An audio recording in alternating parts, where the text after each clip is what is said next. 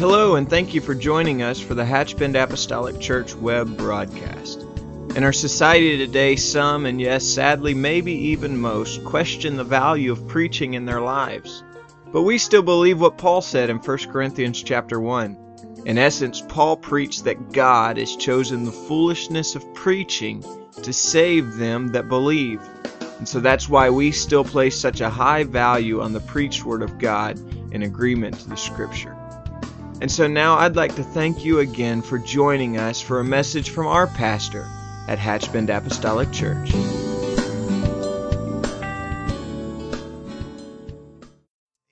I'm thankful he didn't just touch us one time, but for the continued touch of the hand of the Lord. Amen. While you're standing, let's pray over the Word of God and ask His Word to touch our heart. He knows exactly where you are. He knows where I am. He knows the seasons of time, but He knows the seasons of our lives as well. And so I just feel the Lord has I feel the Lord has touched us tonight. He's met us here, and I feel like there is a word. Amen. I believe the Lord has a word for us tonight. Praise God. I love you today. Thank you, Jesus. And I praise you, Almighty God, for the privilege that you've given us to be in your presence. God, thank you, thank you, thank you, thank you for meeting us here tonight, God. Your word is true, forever settled, oh God. You have met us here in the midst of our praise and worship, God. You have shown yourself with might and with strength, and we have already been refreshed. We have already been touched, and we thank you for it in Jesus' name. Amen. You can be seated. What a tremendous privilege it is to be in the house of the Lord and this wonderful crowd here on this Wednesday evening. God bless you. Thank you for being here tonight. In Old Testament times, Oriental servants were directed almost entirely by signs. Their duty or their responsibility lie in their ability to be observant and obedient because they had to watch the hands of their master. I believe that this so accurately describes the true posture, or what should be, perhaps, the true posture of every Bible believer. I believe that we should be utterly surrendered and that we should be fully watching and that we should be wholly open and willing and working with the Spirit and the presence of the Almighty God. I'm thankful for moments like now where we are all awake. It is a convenient hour in our lives. It's a convenient moment in our day, in our calendar, in our schedule. And so, because of those extenuating circumstances, it's easy to be responsive to the Spirit and the promptings of the Lord. Amen. I don't think anybody here was raising your hands or lifting your voice uh, against your will just moments ago, but it was flowing from our heart. But I need to be that watchful and that mindful and that surrendered and that obedient at two o'clock in the morning. I need to be that surrendered and obedient when it's in the afternoon, but I, it's not such a conducive atmosphere of worship or response. But I want to be willing to watch the hands of the Master. Tonight, I want to preach from that thought watch God's hand. Watch God's hand. From Psalms 34 and 15, we know this wonderful, assuring truth that the psalmist David said, The eyes of the Lord are upon the righteous, and his ears are open to their cry. And what a great consolation that we find in that passage of Scripture that the eyes of the Lord are upon the righteous. Can you say, That's me? The eyes of the Lord are upon me. I think anytime you have the opportunity when you're re- reading and studying the Word of God that we need to personalize it. And not just make that for the man next door or the lady down the road or somebody across the aisle or somebody in another church, but the eyes of the Lord are upon me and his ears are open to my cry. This is a personal thing. I did accept him a long time ago as my personal Savior. Amen. He is not your God exclusively. He does not belong to the church exclusively, but I brought him with me tonight. I'm going to take him home in my heart with me when I leave this building. His eyes are upon me and his ears are open to my cry. With this promise, we know where the eyes of the Lord are. However, what we have to keep in mind is not just where the eyes of the Lord are, or may be, but I've got to keep a mind and be mindful and be sensitive to where my eyes are. I know the Lord is watching me, but am I watching him? I know that his ear is attentive to me, but is my ear attentive to him? I feel sure no other generation has had a greater bid for their attention than the generation in which we live. It's hard to imagine this, but the evening news in 1944 consisted of just a 15 minute news segment that was only broadcast on Thursday and Friday evenings. So if you're going to get your news, it'll be next Thursday, and you're going to have a 15 minute window. But the good news is, if you miss and you're busy Thursday, it'll come around again tomorrow for 15 minutes. You're going to have another shot at that. Well, we're a long way from 44 years ago, or 1940 rather and we are a long way from 30 minutes of combined news for a week. There are countless news stations that broadcast 24 7, with a vast majority of them not reporting the news, but the majority of them are creating the news. And so we are foolish to sit down and listen, read, watch, or anything and assume that we're getting the true pipeline of what's going on in our world. Amen. That's the blunt, that's blunt, but that's the truth. Amen. Every conceivable advice is uh, is in, in our hands. And so the, the, the today's source is not limited to what it might have been a few decades ago when uh, homes in America and around the world had a wooden console television sitting in your living room. And if you were going to get any news, you're going to have to plan it, park it. But that's not the world we live in. We live in 24 7 news that is, accept, that is accessible on every device that we use today, whether that is computers or tablets or phones or even our watches. And so, with that kind of force bidding for our attention, it's easier now than ever before to have our eyes and our ears on the wrong source.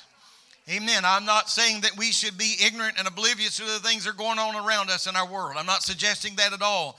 But I'm just going to tell you, like never before, we need to watch the hand of God. I'm, i need to know what God is doing in this hour. I know He's watching me, but I have a responsibility to watch Him.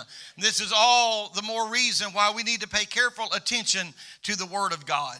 In Psalms 123 and verse number 2, the scripture says, Behold, as the eyes of the servants look into the hand of their masters, and as the eyes of the maiden unto the hand of her mistress, so our eyes wait upon the Lord our God until that he have mercy upon us. Behold, the eyes of the servant are going to look at the hand of their master, and the eyes of the maiden is going to look at the hand of her mistress. We're going to have to keep our eyes on the hand of God. God's hand is important. When you read about the references of, in Scripture to the hand of God, uh, the hand of God gives us many things. Of those, the hand of God gives us direction. Perhaps most all of us, if not all of us, have found ourselves in a situation where we were dependent upon somebody else to guide us somebody else to give us some direction. I'm not talking about directions, go down to this corner and turn right but I'm talking about somebody in our close proximity that we've been dependent upon. Maybe you've been trying to park a car and you can't see the obstacles around you. And so you got to forget everything else in your world because somebody is standing in front of you and they're motioning for you. If you go through some of these car washes, you know, you got to depend on, I, am not ever sure. I don't want to scrub my tires. I don't want to bend up my rim. I don't want anything to go wrong. And I always have that little moment about hyperventilating because I got to trust See, he don't love my wheels on my truck like I love my wheels on my truck. It's just another day, another hour. It's, it's, it's, it's just another job. I'm just another guy rolling through. And so I, but, th- but there comes that moment in time because I can't see the obstacle. I've got to trust him. We've all been in those situations and, and we're going to have to trust whoever's standing there. And we can't see what's around us, so we're going to have to be dependent upon somebody else. And it is so easy in moments like that to get your eyes off of the most important person in that equation. Am I speaking to anybody now? It is so easy in that moment to get your eyes off the person that is the most important thing in that situation because every one of us have a bent inside of us that we want to look for ourselves, see for ourselves. I want to just check one more time. Amen. But we have got to remain disciplined and say, I've got to trust that somebody that can see what I can't see has the ability to guide me to where I need to go. Hallelujah. Years years ago, I remember Brother Wayne Townsend sharing a story with me. Uh, those of you who do not know, Brother Wayne Townsend is a long distance truck driver and has spent his adult life as such. And he told me about this one particular place back then that they had to deliver to. And it was someplace like downtown New York City or someplace bizarre where it would almost seem improbable that you would be there with a tractor and a trailer. But in order for the business to receive the deliveries that were uh, that had been ordered, the semi trucks would have to pull in. And, uh, and pardon me here while I try to explain something, but they would have to do something that is referred to as a blind side back. And you can't back in on this side where you can just kind of open the door and navigate that thing in there right by yourself if need be, but you got to do it from this side, the blind side and how what a challenge that would be. And anybody here that's ever driven, it's a it's a real challenge. And so that is probably one of the most feared and revered maneuvers is a blind side back. It's very difficult because the name gives it away. It's the blind side. You can't see what's going on. It's not called blind side for nothing. However, Brother Wayne Townsend shared with me that at this particular business, that there was a man in the community that stood outside that business on the street, and for a certain dollar amount, he would stand in front of you and he would just do his hands exactly as you needed to twist the wheel. And he, Brother, Brother Townsend, pretty sharp, huh? And Brother Townsend said that that man could back you in to the bullseye every time. He did it day in and day out, day in and day out. But the real challenge was this that you got to trust the man that knows what he's doing. You're trying to back in thousands, if not tens of thousands of dollars worth of product in a, in a, in, in a, in a very expensive vehicle. And so you're going to have to stand and just relinquish every fiber of your human being and say, I'm going to trust this and I'm going to trust that. And I got to keep my eyes on his hand. Amen. I know you know where I'm going with this. This man was skilled. He knew exactly what to do. He did it with one driver after another, day in and day out. Not only was he skilled to back drivers in, but I think he was a pretty shrewd businessman myself myself. But I've got to be like David. I got to learn how to keep my eyes on him. And when I can't see where I'm going and every fiber of my being screams, you need to get out and see. You need to open the door. You need to roll down the window. You need to hit the brakes. No, no, no. I've got to be disciplined enough in my spirit to say, I got to watch the hand of God. And when you are going where you've never been, and when you're walking through a valley low, amen, we got to keep our eye on the hand of God. When we don't have the answer, when we don't know the outcome, when we don't know what the end result will be, there is one thing I can do. I know that God has his on his servants like a maid has her eyes on her maiden. And if God is watching me, then all I've got to do is just keep my eye on his hand.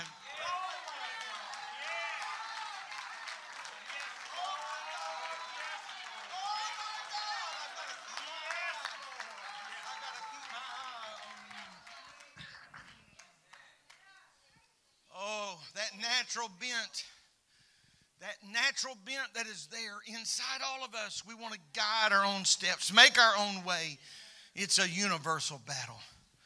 There's a streak of independence that's born in all of us. Long before our children really had the capacity to truly navigate without a mess, the spoon from the bowl to the mouth, they said, I got it.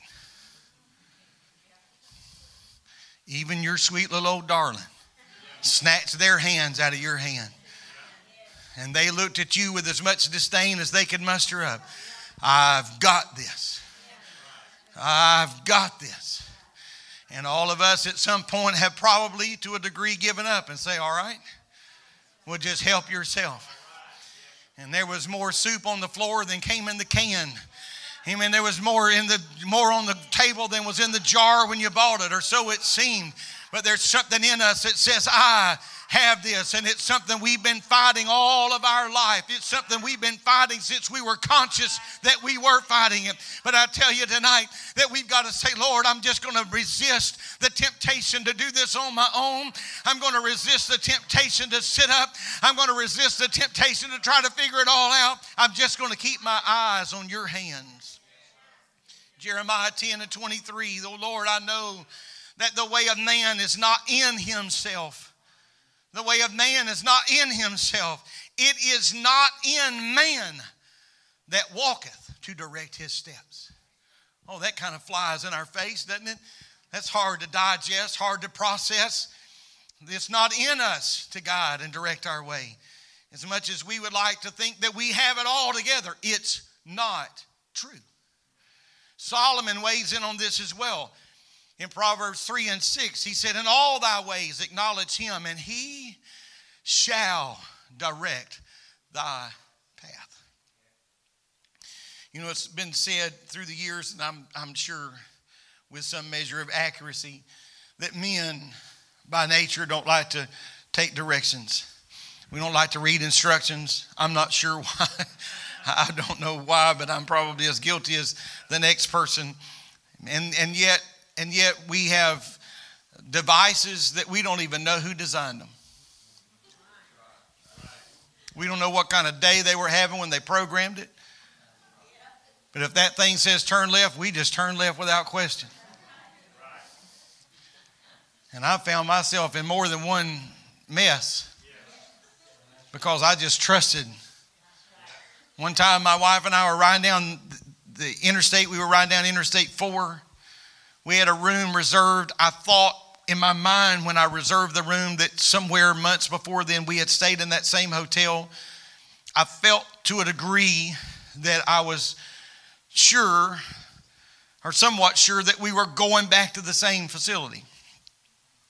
But I didn't know. And so it was in the afternoon, we were rushing, trying to take care of 17 different things. And we're riding down the interstate, and all of a sudden, the voice said, Get off at the next exit. I'm thinking, well, maybe we're not staying where I thought we were staying. So I turned to the left, go to the first traffic light, which was just, you could almost see it from that exit, and now turn right. I turned right. I said, well, I'm just in my mind, I'm thinking, eh, we're not going anywhere near where I thought we were going to stay. So we're riding now parallel to Interstate 4, and every now and then we go across an intersection. I'm looking over. We're going 45 miles an hour, and I see people going 70 miles an hour. We're all going in the same direction. I'm thinking something about this just doesn't seem right. We rode for mile after mile. I'm not proud of this, but we rode for mile, mile after mile after mile, and finally we come to a traffic line that said turn right. So I turned right and said get on the interstate right here. If we rode miles miles. Traffic light after traffic light, 35, 45 miles an hour. We got to see a lot of beautiful homes, got to see a lot of people, and some horses, and some dogs, and some cats. But that wasn't the point. We wound up going to the same hotel that I thought we were going to all along, but I was trusting the wrong voice. I just assumed that whoever knew what they were talking about. And I turned when they said turn. And we still made it to our destination. But can I tell you, it was a lot more involved and a lot more stressful. And it took a lot more time. It was not necessary. A lot of the things we did were completely unnecessary. Can I tell you tonight? That one wrong turn won't necessarily mean that it's going to put you in the lake of fire. One wrong turn may not implode your family. One wrong turn may not ruin your career. But can I tell you tonight, it's not worth it to take our eyes off of the hand of the Master. It's not worth it. It's not worth it to obey our impulses. It's not worth it to step out into something that just feels good for a moment or it seems like it makes sense. I got to keep my eyes on the hand of God. Oh, I've just got to keep my eyes on the hand of God. Hallelujah. When the children of Israel came out of Egypt's bondage, the Lord told them, told them, I will lead you with a cloud by day, and I will lead you with a, a pillar of fear by night. This meant they couldn't depend on the evening news. This meant they couldn't depend on whatever somebody come through the camp screaming and saying. This meant that they could not just depend on the whimsical feelings of their day. Amen. The Lord doesn't just direct our steps. But I heard somebody years ago, I wrote it down. I said, I want to remember this that God doesn't just direct our steps, but sometimes even God directs our stops. He, he told Israel, I'm going to tell you when to go. When the clouds move and you move. When the cloud stops, you stop. And so sometimes God's in the business and we're going through a season of God saying, I'm ordering your steps. But I'm going to tell you, I've walked through seasons where God said, Now I'm ordering your stops. And you're standing still and people are passing you. And you're standing still and it seems like life is going on without you. And there's an impulse, there's an inclination to say, I need to get out and go. I need to do something. I've heard people say, let's get together and do something, even if it's wrong. I know they're joking, but I want to tell you tonight that it's not enough to just do something. When God has ordered me to stop, I've got to stop, even when it doesn't make sense, because I got to keep my eye on the hand of God. I've got to keep my eye on God's hand. Oh, yes, I do. Yes, I do. My Lord, I feel like God is doing something in this place, in our hearts, in our minds. And I feel like God is doing something in our church, in our church body right now.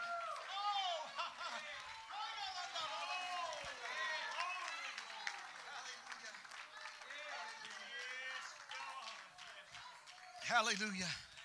When the cloud moved, they moved. When the cloud stopped, they stopped, and I have to resist the urge of doing it my way. I've got to trust Him. He knows what's best. I've got to trust Him. His hand doesn't just lead us and guide us, direct us, but God's hand supplies my needs. He supplies your needs. You may think whoever you work for and whoever's signature was on your check, that's who supplied your need. But I'll tell you no. And I'll tell you a thousand times no. That that person, that signature, and that company had nothing to do with nothing. It was the steps of a good man that were ordered of the Lord. And God put us there. And He said, I will supply. And that's why Paul said to the Philippian church that my God shall supply all your need according to His riches and glory by Christ Jesus. And so, God, hear me tonight. God will supply the wherewithal to carry out whatever it is He has directed you to do. God will not call you and not equip you. God will not call you and send you out empty handed. God will not call you and shove you out into the cold. Amen. Once, someone once said to a traveling evangelist many decades ago, they said, with somewhat a smirk on their face and a snarl in their heart, they said, You must live just from hand to mouth. To which the evangelist said, You're right. But then he went on to say, But it's God's hand and my mouth. Amen. You must be living from hand to mouth. Yes. I am living from hand to mouth. But what you have failed to weigh in is it's God's hand. It's God's hand. I feel the Holy Ghost tonight. I feel something in my heart that is bold and courageous. I feel something in my spirit tonight that is like a lion. Amen. The world is looking at the church and they're shaking their head as though we are some whimsical and weak and anemic body. But can I tell you, amen, it is God's hand that is guiding Zion. It is God's hand that's holding and steering this ship. It is God's hand that is pressing us and pushing us forward. It is God's hand. Woo. Yes, yes, yes, yes, yes.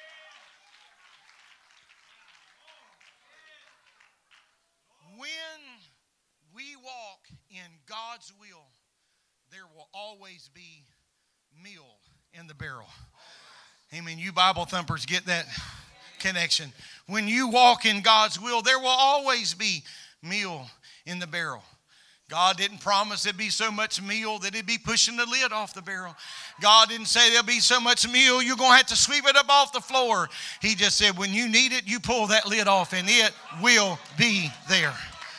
Hallelujah. Throughout these blessed pages, we have watched God again and again and again. Amen. He, we've watched God feed prophets with ravens and with widows. He brought water out of a rock. He's brought manna down from heaven.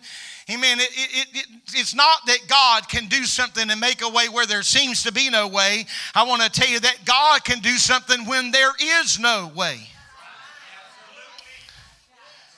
We worry over making a living, and rightly so. It's a part of our culture and it's a part of our world. We want to make sure that we take care of our families, and we should. However, in the process of all that worry, we don't need to forget that on this earth we have one thing to do and one thing only, and that is the will of God. What God has called me to do, that's what I got to get up and do every day. And if I do that every day, God has obligated Himself. Amen. I'm not, I'm not being too bold tonight, but I want to be bold and tell you that when we walk in God's will, He obligated Himself to take care of us. Amen. So, whatever it may be that you do to earn a living, can I tell you that God just gave you that provision in order for you to carry out His will on this earth? It wasn't so that we could scratch and claw and pull it all into ourselves. But God said, I will supply your needs according to my riches and glory. And I'm going to do that. He is working in our lives to supply so that we can work in His will. God will supply any need. I want to word this carefully. God will supply any need in our life that His will creates. Not every need that our will creates. Because if I could be honest with you tonight, I've got myself in a mess more than once. I'm comfortable saying that because I'm in the company of everybody that's done the same thing. My will has created some things that the Lord said, well, you're just going to have to pull out of that. well, was, we was having a lot more fun a while ago, weren't we? I mean, I'm going to go back to page 11. You was, you was, you was enjoying that better.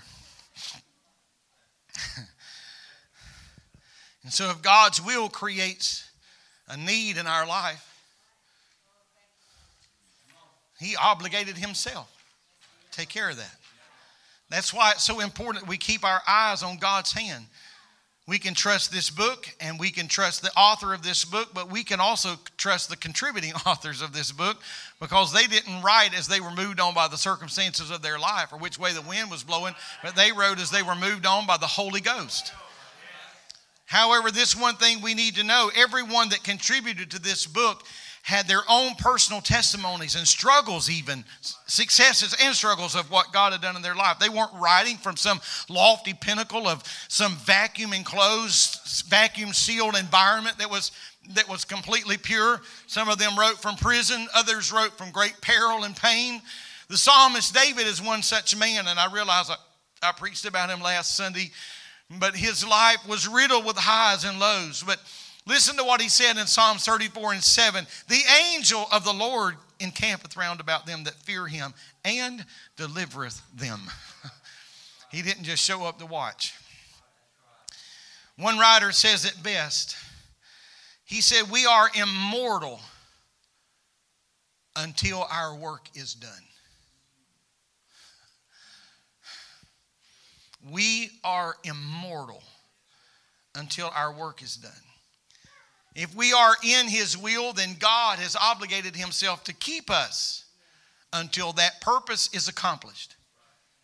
And so, if we are walking in His statutes and His will, we're not going to die before our time. I know we say that about people. It seems like they die before their time. We say that about Stephen, other people. It seems like in, I've said many times, in the zenith of his ministry. I know what I mean by that. But at the apex of what God was doing in his life, he was gone. But God was done. Amen. And if we believe there is a sweet by and by, he won. He won. He won. That doesn't mean we won't have pain or experience heartache in our lives or disappointment. Doesn't mean we won't have seasons where our faith, everything from our faith or our finances are challenged, but it does mean that God has committed Himself to keep us or preserve us. And so I've got to keep my eyes on His hands. The hand of the Lord doesn't just guide us, but but God's hand can direct us, it can feed us, it can reward us, help us. But there's also, you know, we can liken this, I, I suppose, obviously, to our own parents or people that have been responsible in rearing us. Because those hands that directed us also supplied our needs. But I can tell you that also those same hands that loved me and fed me also corrected me.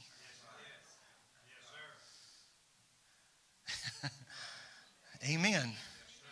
I, feel, I have a feeling it's supposed to get quiet again. I can sense these things. Not to paint my mother in a negative light at all, not at all. She was a wonderful mother.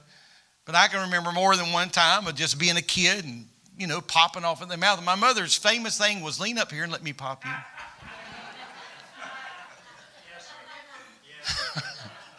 Most cars, you know, it's only about that far from the back seat to the front seat, but in those cases, it's quite a walk.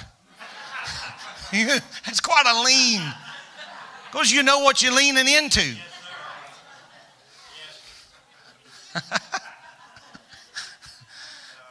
she meant it. So it was either lean up and let that happen in the privacy of our car, riding down the road at 70, or pull over the side of the interstate and the whole world see it. Because you see, the popping's going to happen. She was just giving me a, a, an opportunity to do it under the radar. same hand, same hand that fed me, the same hands that bathed me, the same hands that cooked my meal, the same hands that caressed and cuddled me, the same voice that said, I love you a minute, said, Come here.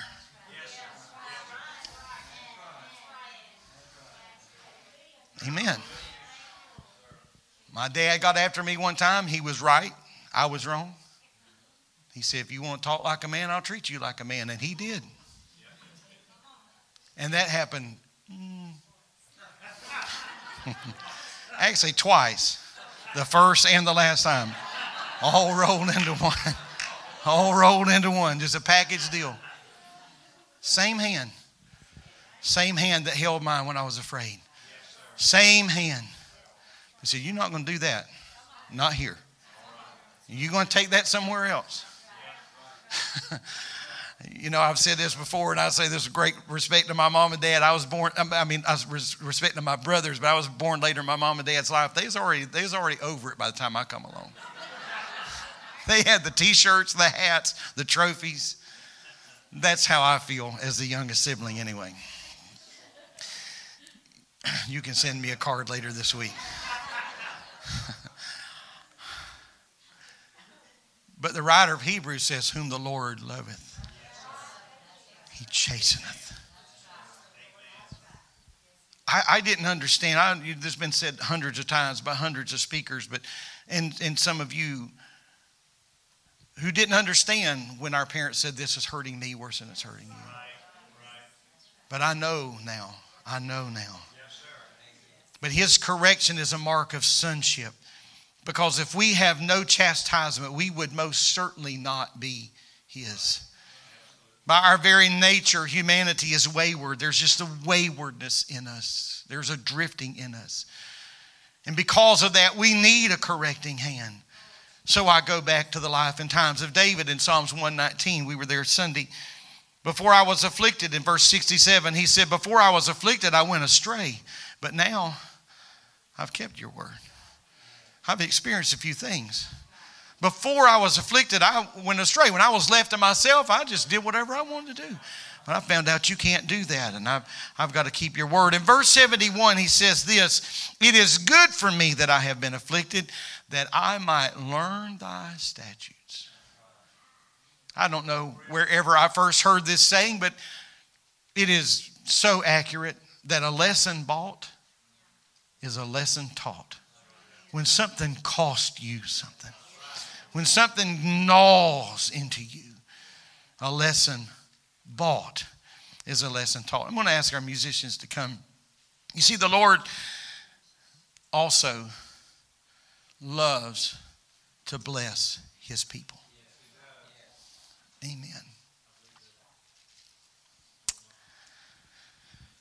Parents, normal, balanced parents want to bless their children.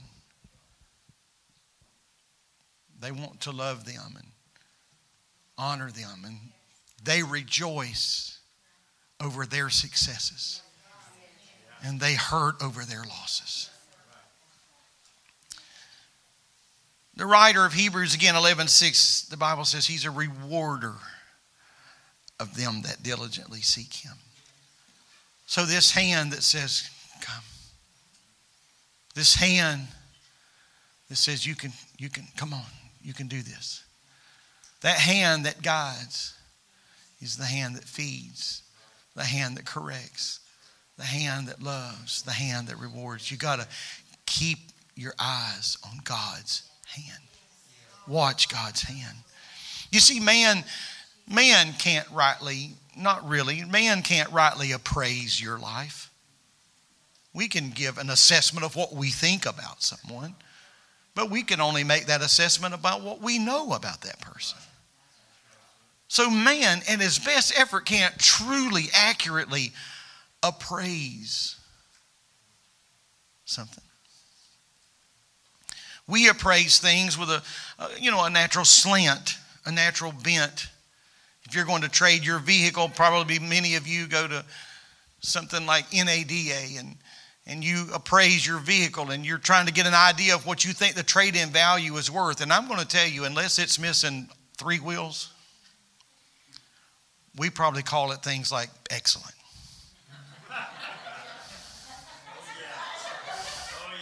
What kind of shapes is it? Great. Great.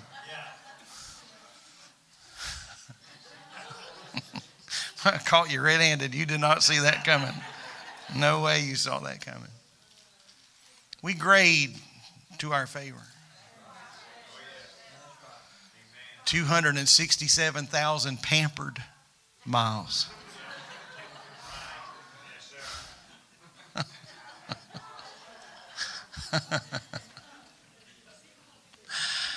oh my. So man can't rightly appraise something.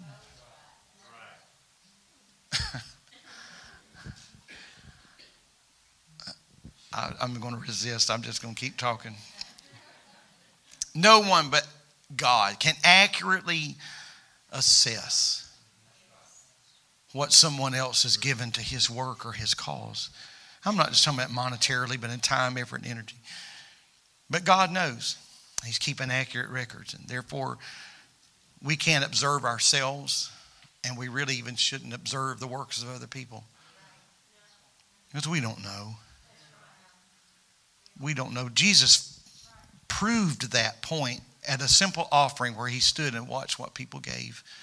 And the lady that gave the least really gave the most. Because man can't assess and appraise. And so I want to learn how to go when He says go, even if the direction seems strange. And it's not mine to reason or argue, but to simply wait on Him. And so, in doing so, we shall be directed and supplied, and God will correct us, and then God will give us what we need. And I, am going to conclude with this if you'd like to stand Psalms 123 and 3. Have mercy upon us, O Lord, have mercy upon us. For we are exceedingly filled with contempt. Our soul is exceedingly filled with the scorning of those that are at ease and with the contempt of the proud. You see, these scriptures contain sort of the sentiments of most hearts. A servant does nothing, a servant earns nothing, and a servant counts for nothing without the support and the hand of its master. And I opened, and I opened tonight by saying that the servant's responsibility was to watch the hand of the master. That was their culture. Not listen for the voice, not wait for the email, the instructions, the pamphlet, but to watch the hands of the master. He's got to rely on the master for mercy, and it's in that mercy that he finds everything that they need. There's an old song that's blessed generations of people that simply says this Turn your eyes upon Jesus. I love this line. Look full into his wonderful face, and the things of this world will grow strangely dim in light of his glory and grace when we look when we look at him. I, I close with this. It's been many, many years ago now. My wife and I used to enjoy, our son was young. We talked about this a little bit, but uh, through the years and some recently, but we enjoyed going to a little auction over in Gainesville and just no, no longer there outside of, of Gainesville on 441. Certain days of the week they sold hogs and goats. And so one day we were sitting there and we noticed when we drove up there were some beautiful semi trucks. I mean, just, oh man, they were to die for. And um, we noticed a name, of course, on those cattle trailers and stock trailers, a name on the trailer, the names on the door was Delgado. Delgado, thank you. And so we were sitting there just kind of taking in the sights and sounds. It, you know, I hate to talk about stories like this because it kind of gets envy rising up in people. Think about that we had a goat auction and stuff like that. I'm, I'm sorry if this sounds like I'm bragging. give me, give me some space here.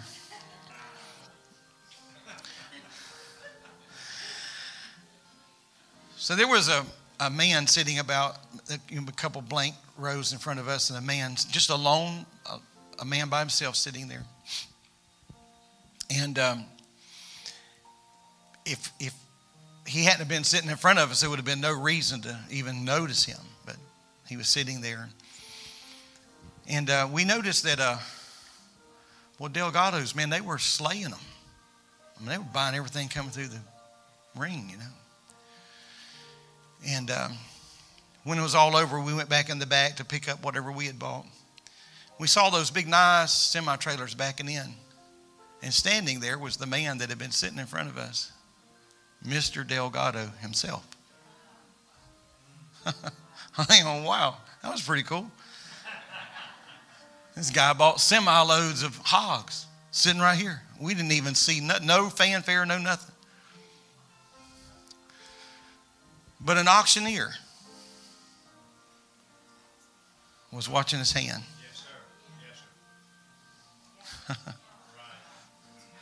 Now, I was consulting with our dear brother Daryl Townsend during our song service. I'm sorry, but this illustration just came to me when I walked in the side door of the church, or I would have hammered this out. And so, there, in some cases, the auctioneer is going to get a percentage of what's being sold. So it's incumbent. You need, in this case, you better watch Mr. Delgado. Me and him going to go home better off today. And so don't let what's going on in the arena Don't let what's going on around you. You need to focus in on where it really matters. Because, see, we were sitting just a couple rows up. I promise you, they didn't even know we were there. what we brought home and didn't even compare. It would have been okay if they missed my little wave, my little gesture. But there's some important people here. There's some people that's going to put some bread on the table. I better pay attention. I better keep my eye.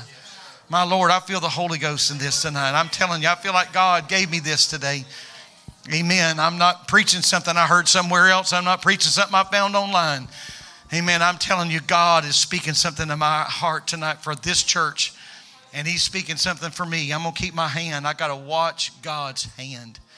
Let me watch God's hand. Let's respond somehow to the word of the Lord. Lord, I love you today.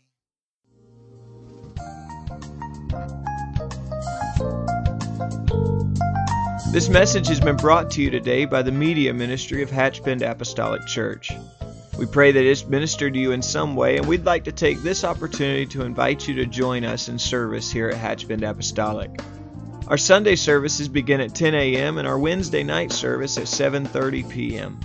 For any more information or to speak with our ministry staff, please feel free to call our church office at 386 935 2806 or you can visit the contact link here on our website. Again, thank you for listening, and we pray God's richest blessings on you and your family.